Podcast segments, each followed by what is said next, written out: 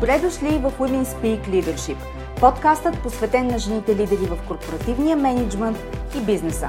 Аз съм Анета Савова, основател на медийно-консултантска компания Impact Solutions. Аз съм екзекутив коуч и работя с мои клиенти, жени в ръководни и управленски менеджмент в компаниите и организациите, които управляват промяната на всички нива.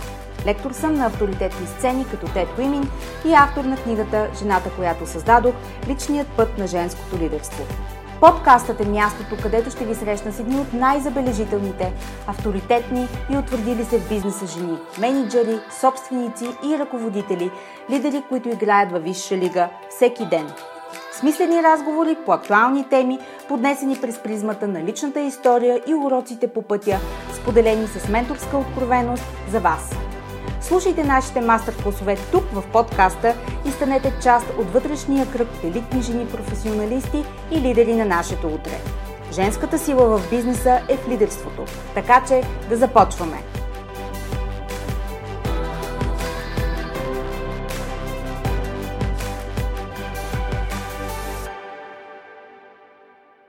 Здравейте и добре дошли в нови епизод на подкаста Women Speak Leadership – единственият български бизнес подкаст, посветен на жените лидери, управители и менеджери.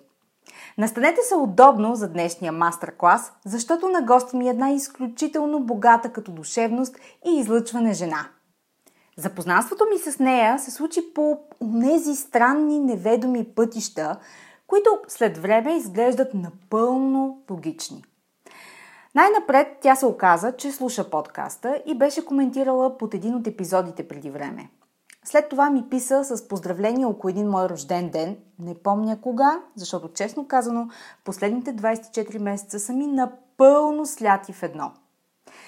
След това се запознахме на едно събитие и, виждайки се вече на живо, установихме, че така е по-хубаво, което, разбира се, е самата истина. Още там исках да я поканя в подкаста, но реших да прибера леко перките си на голяма бяла акула и да й дам малко пространство. Обаче тогава дойде моето събитие през април Women's Speak Gala и аз наистина исках тя да дойде. И тя каза да, въпреки че поканата към нея дойде в последния момент. След като се видяхме на Women's Speak Gala, вече бях убедена, че искам да я поканя да участва в подкаста – Оставих още малко пространство, за да не приличам на голяма бяла кула и след това я поканих и тя каза да. Трябва да ви призная, че понякога истински стискам палци ентусиазмът ми за даден гост да не бъде възприят като прекомерен, защото може. Който ме е виждал ентусиазирана, знае. Затова се налага да обоздавам сама себе си нерядко. Ако някога ви се струва, че съм ви заобиколила като голяма бяла акула, да знаете, че не е с лошо. Просто много искам да сте част от мастер-класовете в подкаста Women Speak Leadership, защото те са уникални. Казвайки всичко това обаче, и въпреки, че ще прозвучи малко противоречиво на това, което току-що казах и особено на заявката ми, че съм Зодия Булдог, аз никога не преследвам. Никога. Ако не е писано да бъде, аз съм напълно спокойна с този факт. Но, обикновено, гостите, които привличам към този специален кръг от жени лидери тук в подкаста, са забележителни жени, които искат да гравитират около него. Той отговаря на стремежите им, на нивото на ангажираност, което са склонни да приемат, на типа разговори, в които биха участвали. Затова рядко се случва моя покана да остане несподелена – Радвам се изключително много, че имахме възможност да се срещнем с моя гост и да сме вече в жив контакт, а това, което предстои е наслада за сетивата и ума ви. Най-напред да кажа все пак няколко думи за моя гост, а повече тя ще сподели в разговора ни. Кариерата на моя гост, съдия Любка Петрова, започва като юрист-консулт в Министерство на економиката и в последствие продължава като адвокат в Софийска адвокатска колегия – Работата и като адвокат е свързана предимно с административно-наказателни производства, административно-правни спорове, търговски спорове, трудови и граждански дела. От 2007 година до март миналата година Любка е съдя във Върховния административен съд, като в разговора ни тя споделя за този преход, за своето решение да направи тази стъпка и да премине от адвокатското поприще към това на съдия. Какво е изисквало това от нея и на какви качества в себе си разчита тя днес като съдя, ще чуете в интервюто ни. Също така, след 2012 година до март миналата година, тя е заместник-председател на Административен съд София град и ръководител на второ отделение, което за тези от нас, които не познаваме съдебната уредба, ще преведа. Това е най-големия първоинстанционен административен съд в България с над 80 съдии и 250 съдебни служители. От март тази година Любка е представител на България в консултативния комитет на Единния патентен съд на Европейския съюз. Съдя Любка Петрова е лектор в Центъра за обучение на адвокати Кръстю Цончев и на различни адвокатски колегии в България, в Международен правен център, Експерт Ивентс, Труд и право по темите свързани с закрила на интелектуалната собственост и авторското право, електронната идентификация, защита на лични данни и различни други административно-правни въпроси. Тя е постоянен гост-лектор в курса Copyright на Харвард Университи за България – освен това, както сама отбелязва, една от най-любимите и дейности, свързани с нейната работа, е преподаването на студенти от всички столични университети, водене на публични лекции и дни на кариерното развитие в различни училища, представяйки професията. И така, завиждам ви, знайки какво ви предстои, защото изобщо не очаквате с каква жена ще ви срещна днес. Време е за новия мастер-клас в Women Speak Leadership със съдия Любка Петрова.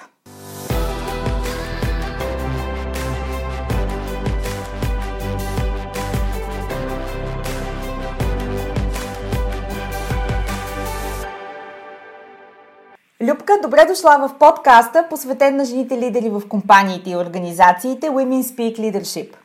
Здравей, Анета! За мен е удоволствие да те чуя. Знаеш ли, в интрото към днешният епизод разказах за много органичното развитие на нашето запознанство. Кажи ми сега, можеш ли да повярваш, поглеждайки назад, когато за първи път написа коментар под един от епизодите на подкаста, че ще дойде ден, в който да си мой гост? Трудно е за вярване.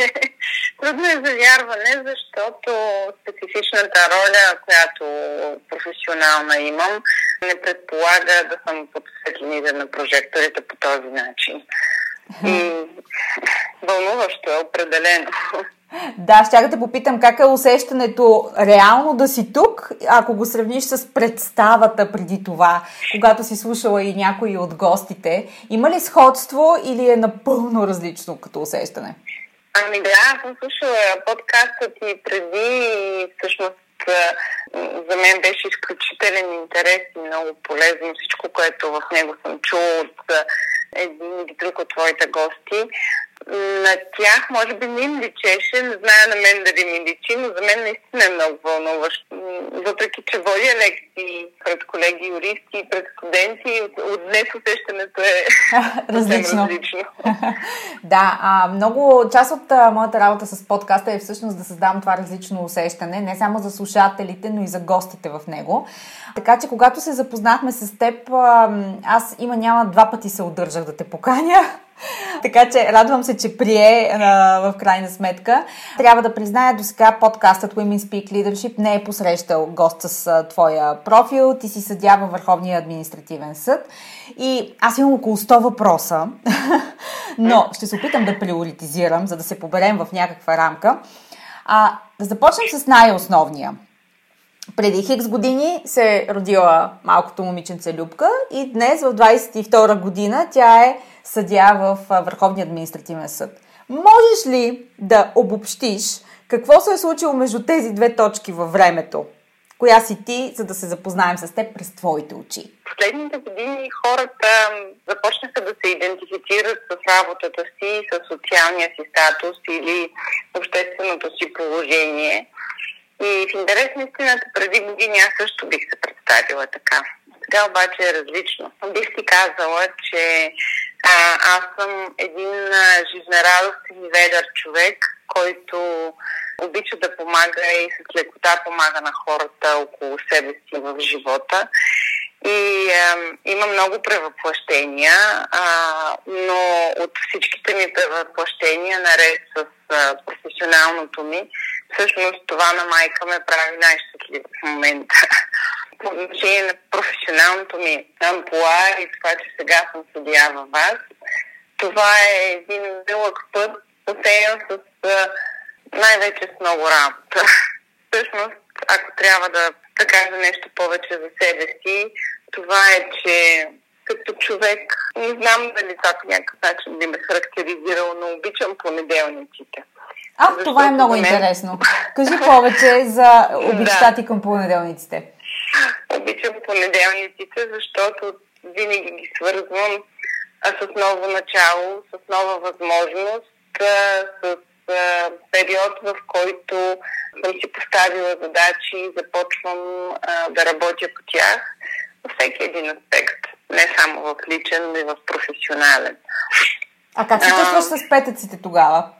Петъците са едно чудесно будване на на мечтата ми да си почина добре, така че за следващия любим понеделник да бъда във форма.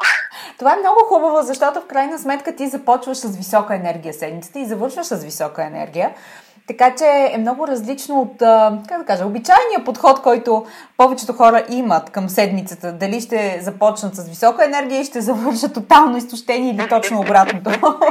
така че харесва ми. Харесва ми тази рамка, която поставяш за себе си всъщност винаги това, което съм се стремила е да поддържам в себе си много висока вибрация. Удоволствие от работа, удоволствие от а, общуване, любов към семейството си, защото всичко това, което в контекста на последните години в рамките на положителното мислене, на практика представлява всичко това. Много висока вибрация във всяко едно отношение, във всеки mm-hmm. един аспект. Добре, а понеже си говорим за тази времева линия а, от а, раждането ти до сега, която е, със сигурност е изпъстрена с много събития, с много емоции, с много периоди, а, каквито всеки един от нас има лично. Глеждайки така назад, Можеш ли да дадеш оценка сама за себе си на онези отделни точки или моменти или периоди в живота си, които са те надградили, за да се превърнеш днес в тази, която си. Разбира се, с условието, че това не е финалната точка. А, винаги а, минаваме през нови и нови а, нива за себе си, но особено в момента тъй като колективно всички преминаваме през период на трансформация, мисля, че това е повече от ясно. И затова ми е любопитно, поглеждайки назад, ви имаш ли такива моменти за себе си, защото когато те се случват в ежедневието ни, както е, е моментът сега, винаги е полезно първо да погледнем назад и да си кажем аз тогава имах такъв момент, справих се така и така. Или пък да чуем някой друг как е поступил и всъщност това е урока или пък разковничето, което отключва, да кажем, за слушателите полезността, която можем да споделим. Така че накратко, а, имаш ли такива моменти в живота си, които са били превключвателят за теб самата? Като всяко дете, родено през 70-те, тогава са родителите ми, баба ми и дядо ми също са изиграли сериозна роля в моето отглеждане, възпитание, развитие. И всъщност формирането ми като човек започна под влияние на, на тяхната житейска мъдрост и аз попивах от безкрайната съкровищница с поговорки на папа ми. Някои от тях в годините се опровергаха, но самата аз самата се лагам все по-често, че ги използвам. Даже ако днес в разговора спомена нещо такова, моля да ме прости. Но много често използвам такива народни пословици и поговорки и така смятам, че думите ми, посланията ми по-лесно достигат а, до хората, с които говоря. Коя ти е любима?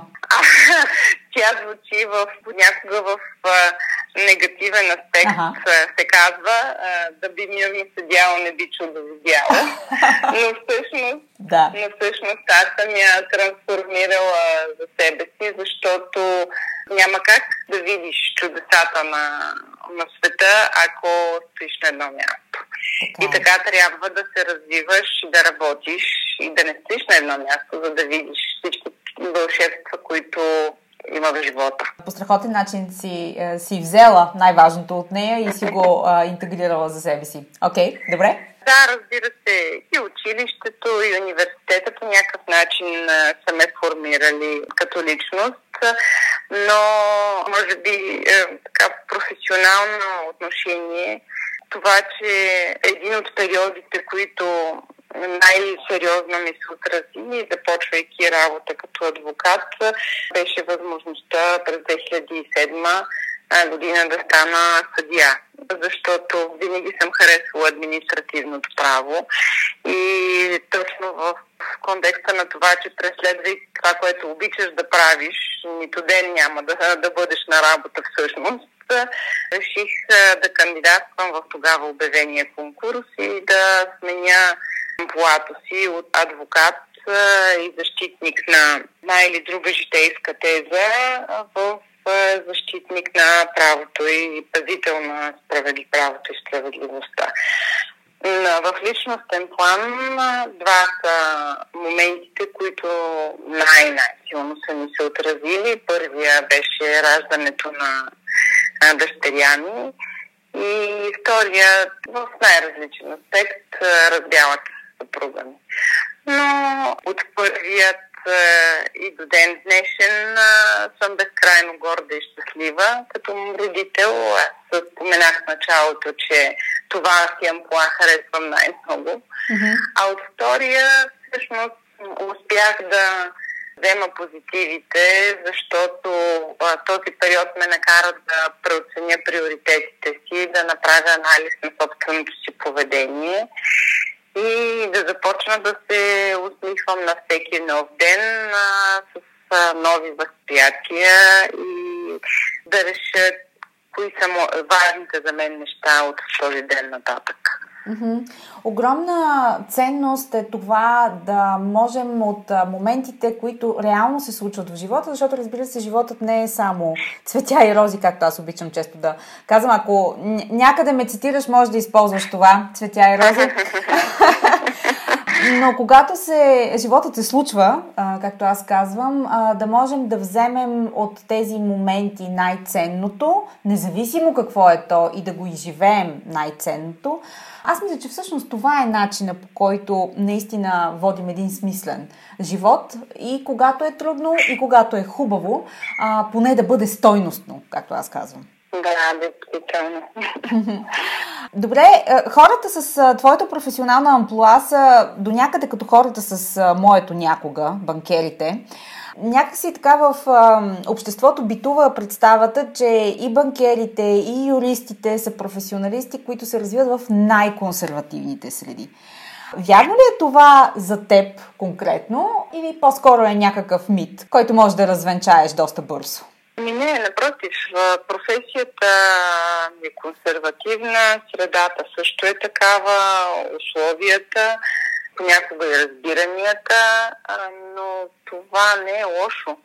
Аз самата смятам, че все пак трябва да има приемственост, натрупания опит определено има значение и когато говорим за професия, която в такава голяма степен засяга останалите, там а, и промените трябва да бъдат първо с ръкавици и а, много внимателни, така че да не се получат големи сътресения като резултат от а, тези промени. То се отнася до хората, които упражняват професия, тези, тези професии, имам впечатление, че и банкерите, а и моите колеги юристи всъщност никак не са консервативни сами по себе си. И сред много от тях са хора на, на науката, на напредъка, на иновациите, на развитието. И това всъщност прави нещата да изглеждат по съвсем различен начин. Тази колаборация между консерватизма и новото на практика представлява тази така ценена от мен приемственост. Mm-hmm, mm-hmm. Трябва да ти кажа, че определено за мен беше изненада, когато се запознах с теб на живо, защото въпреки, че имам опит с стереотипи в различни среди, трябва да кажа, че до някъде имах представата, че съдийските среди са точно така консервативни, както и ти описа. Но когато се запознах с теб, пред мен стоеше един човек, който е много усмихнат, много общителен, много чаровен. Аз си казах, а, той е като банкерите. Смятат ни за скучни, но ние всъщност не сме. така че, затова исках да чуя от теб твоите впечатления именно за, за хората в твоя професионален опит. Добре, а има ли все пак предразсъдък, който често се сблъскваш с него и се е наложило да оборваш? Например, аз ще ти кажа, за мен в миналото един от най-стабилните предразсъдици, който битуваше, че хубава и умна са взаимоизключващи се понятия. Няма да ти кажа колко ми е коствало да се боря абсолютно излишно с, а, с нали, това насъдено убеждение в хората. Но във вашите следи има ли такъв, който изключително много те дразни и с който се бориш?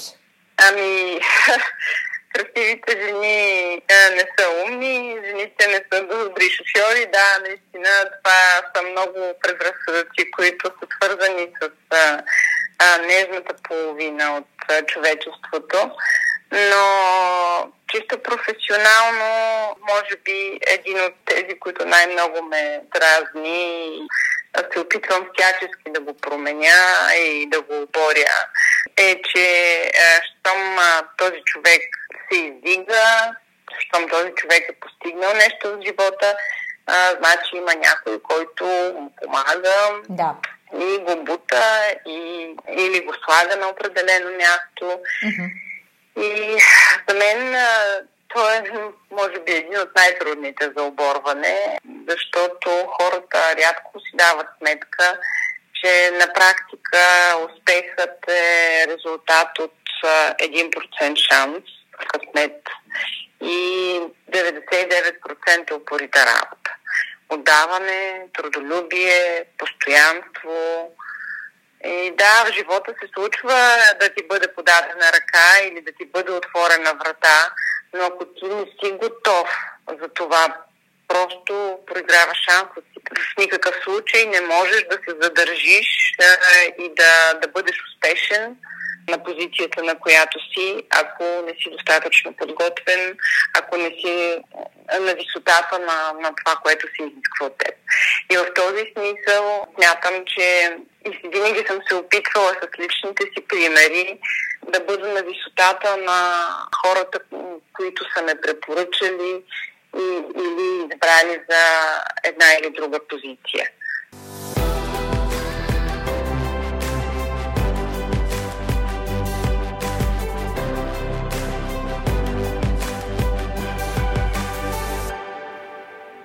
Какво превръща една жена юрист в съдия на твоето ниво? В смисъл, можеш ли да кажеш кои са качествата, които изграждат тази идентичност? И сега за да се заиграя, обличаш и събличаш ли ги в края на деня като тогата си след дело? Ами това, че професията не оказва влияние и някой път в къщи се държа като съдия и дъщеря ми казва, мамо, спри. Не си на работа, мамо. не си на работа. Да, действително се случва, но всъщност по отношение на личностните качества Смятам, че всеки един, който е решил тази нелека професия да упражнява, всъщност си е дал сметка, че професията изисква освен трудолюбие, постоянство, поритост, търпение, себеуважение, всъщност и много отдаване, сила да отстояваш мнението си, но и неуморно да търсиш развитие, подобрение и усъвършенстване. И заобщо един букет от качества и от изисквания, които ако не ги поставиш сам към себе си, не би бил добър в това, което правиш. Мисля, че това въжи за това да си добър във всяка една друга професия, ако я обичаш. Така е, да. Напълно си права.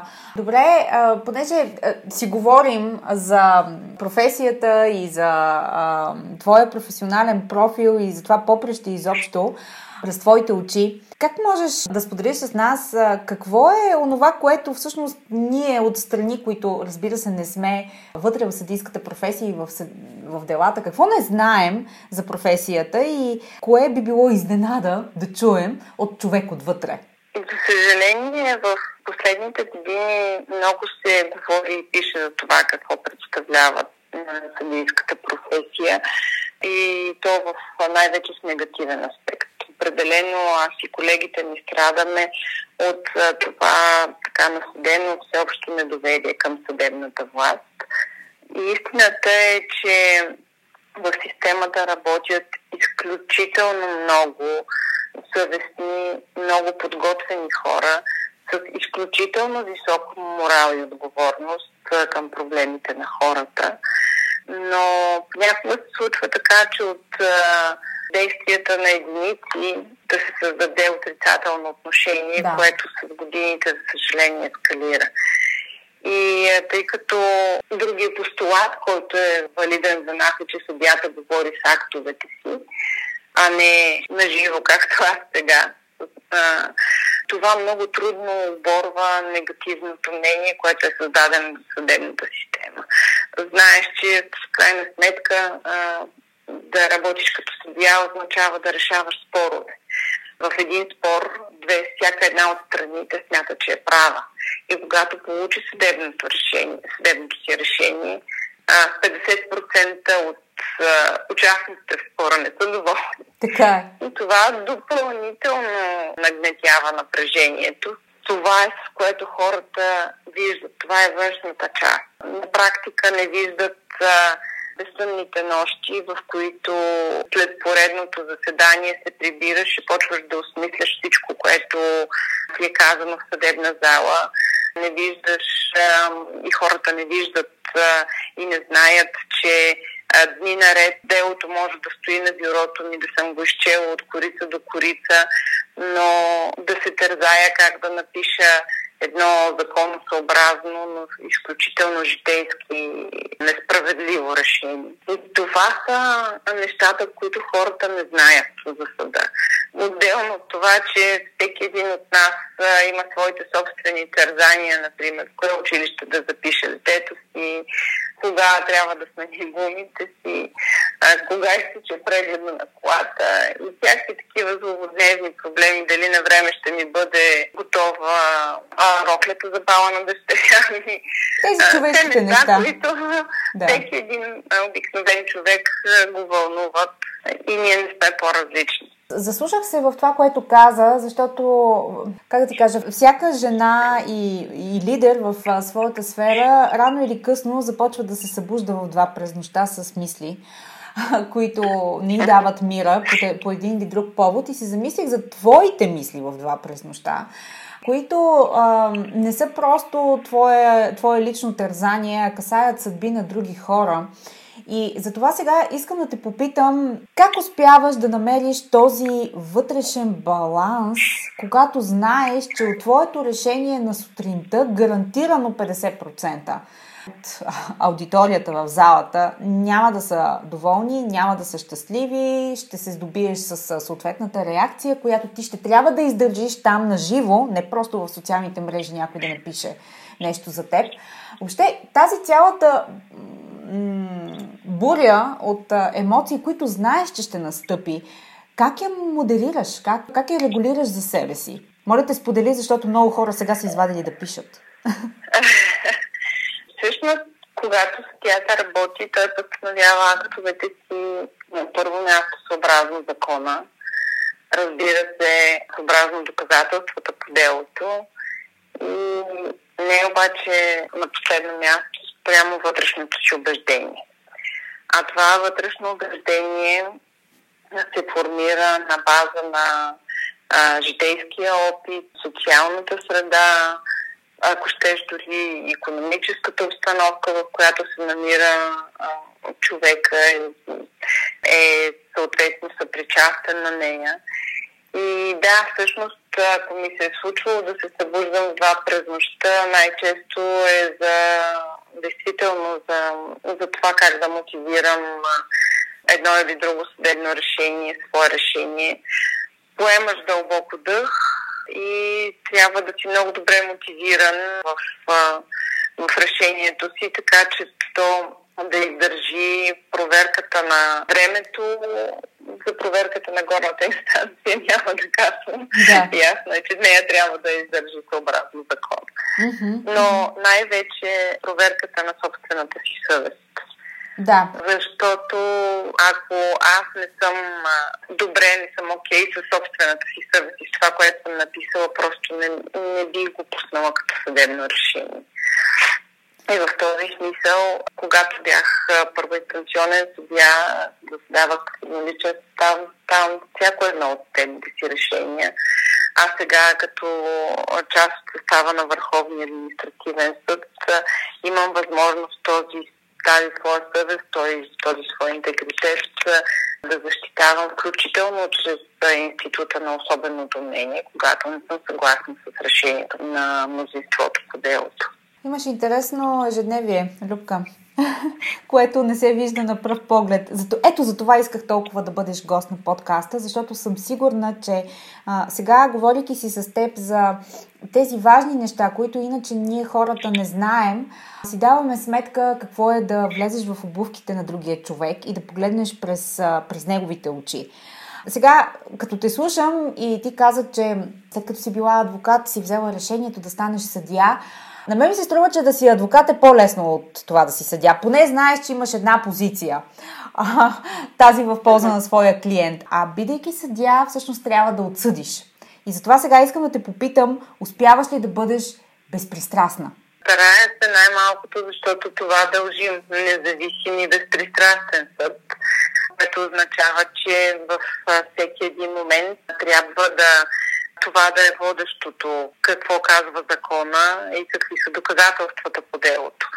Да, аз мога да имам своите лични предположения за една или друга житейска ситуация, но ако не намирам такова, такава подкрепа в доказателствата по делото, няма как съответно и да мотивирам съдебното си решение.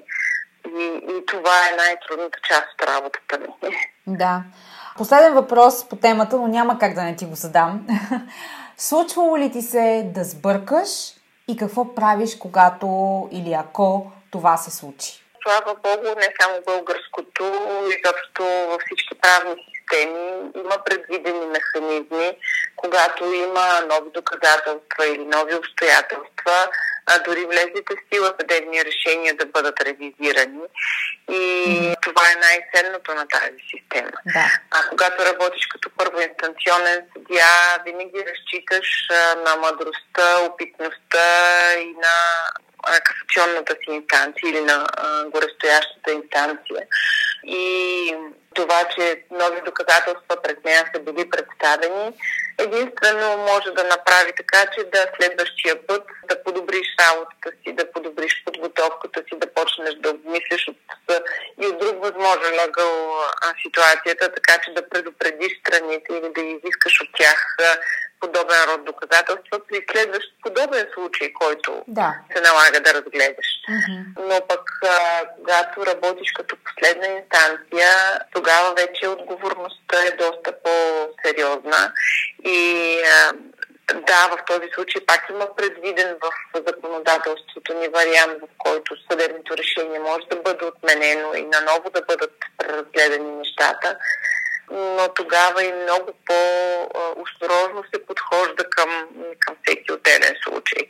Не случайно и касационната инстанция винаги работи в състав от трима човека, защото ето ти една поговорка, две глави мислят по-добре от една.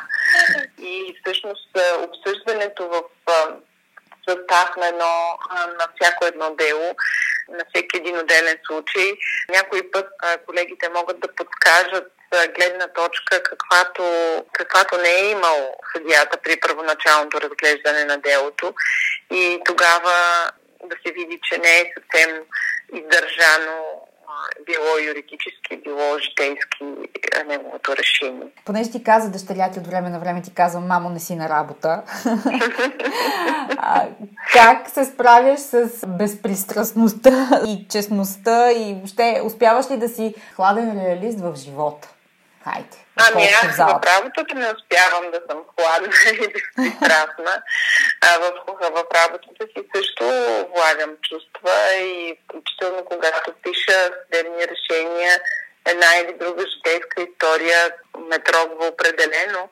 Включително и по този повод смятам, че изкуственият интелект, който така сериозно навлиза в много области на живота. Може би е добре да навлезе последен да. в а, съдебната система, защото включително и в най-дребни, елементарни на пръв поглед дела би могло да се открие елемент чисто човешки, където чувствата имат значение. И а, изкуственият, хладният и абсолютно безпристрастен изкуствен интелект не би могъл да се справи с справедливото решаване на въпроса. И в живота си в никакъв случай не мога да постигна тая безпристрастност. Опитвам се, може би защото като човек съм много умерена също. Рядко имам големи изблици, поне не на външна проява на крайни чувства винаги се опитвам да всяка една житейска ситуация, в която попадам също от няколко страни да огледам.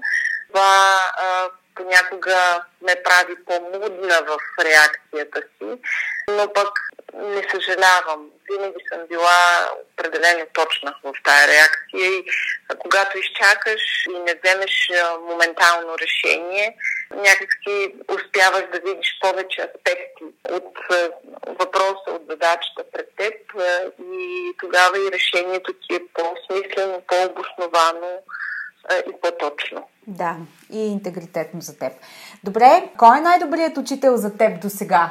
Това, че животът е най-добрият учител е клише, но е така, действително. Най-добрият а, учител а, или един от най-добрите учители е детето ми. Най-добрият учител е всеки един човек, който се срещна в живота и от който мога да, да получа някаква житейска мъдрост.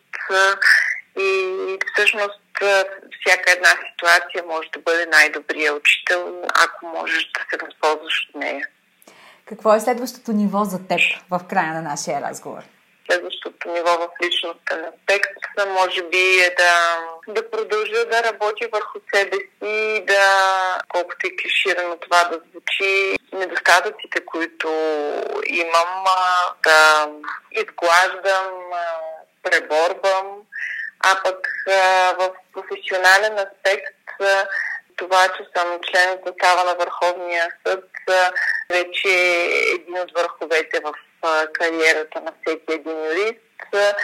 От тук нататък има много възможности за развитие и в професионален план и в България и в Европа, но мисля, че това, което на мен много ми се иска да бъде следващото ми ниво е да, да предам знанията, които имам и уменията на, на младите колеги. В този смисъл аз винаги съм работила с студенти, които идват на стаж в съда от различни университети но сега ми се струва, че бих могла и по-сериозно да се занимавам с обучение, като направя така, че теоретичните познания, които те получават, да намерят отражение в практиката.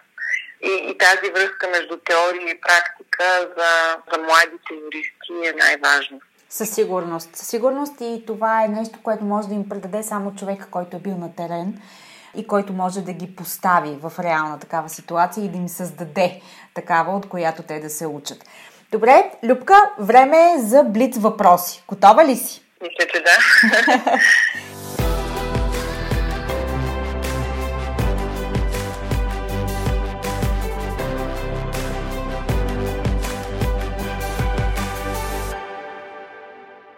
Каква е твоята дума за тази 2022 година? Е само за 22 за всяка една година личната ми дума е развитие. Развитие и усъвършенстване. С каква мисъл се събужда сутрин? Че благодаря за този нов ден, който ми е даден. А ако е понеделник, още по-добре, нали? Не, там, там съм безкрайно щастлива. От какво те е страх и какво правиш, за да не те е, когато те е? А, казвам си, мечка страх, не, не, не. и започвам да върша нещо, от което ме е страх. Както казах, старите хора знаят. Имат паметта, да. добре, че баба ти ти е предала. Как си почиваш? Почивам си, като се занимавам с светлята на балкона си. Надявам се един ден да имам градина, в която да градинарствам. Работата с ръцете и досека до почвата, до земята, всъщност ме разтоварва и сваля цялото напрежение и натрупани макар негативни емоции от деня. Обичам да чета, обичам да се разхождам, много обичам да пътувам но нещото, от което получавам незабавно успокоение и удовлетворение е градинарстването. Даже виждам как можеш да съчетаеш двете. Здоби се с градина и покани твоите студенти в градината и там направи твоите въркшопи за тях. Ще бъдеш единственият съдя, който им дава това изживяване и ще бъде ще, и, и, и ще искат да идват при теб, само при теб. Ами те са постоянно поканени в градината на моето познание, така че и берат цветовете и плодовете на моя собствен опит. Така че да ги поканя в градина на живо също би било интересно. Допълнение, допълнение към това, което им даваш. Да. И накрая, какво четеш или какво гледа в последно време, което те размисли, грабна, направи впечатление и би искала да го споделиш? Това, което чета, освен професионалната освен дела. която няма да... не е чисто професионалната литература, с която няма да отекчавам аудиторията. А, обичам художествена литература. В последно време книгите, които на Мария Лалева, които излязаха живот в скалите и пасианс на архангелите са част, смятам, съкровищницата на българската литература книгата, която може би в много, много голяма степен ни повлия, е Любов на Елик Шафак. И всъщност, може би това е големият урок и извод в живота ми, че всичко, което правим, трябва да го правим с любов. Любов към Бога, към родината, към семейството си, към работата си. Просто всичко, всеки един ден и всяка една наша мисъл трябва да е изпълнена с любов, защото всъщност тя ни дава ония морален коректив на това, кое е добро и зло. Страхотен край на днешния епизод. Любка, благодаря ти, че беше гост в днешния мастер-клас и участва в неговото ко-създаване. Благодаря и аз за поканата. Чувствах се великолепно, а ти чудесен домакин, който предразполага гостите си, въпреки вълнението и изваждането им от зоната на комфорт, да споделят и да разкрият себе си. Благодаря ти още веднъж за поканата. А също и до нови срещи! Благодаря ви, че бяхте част от днешния епизод. Повече за жените лидери на 21 век и как да се превърнете в една от тях, можете да разберете като се абонирате за регулярния нюзлетър Leadership Notes и следите личния ми профил в LinkedIn. До нови срещи!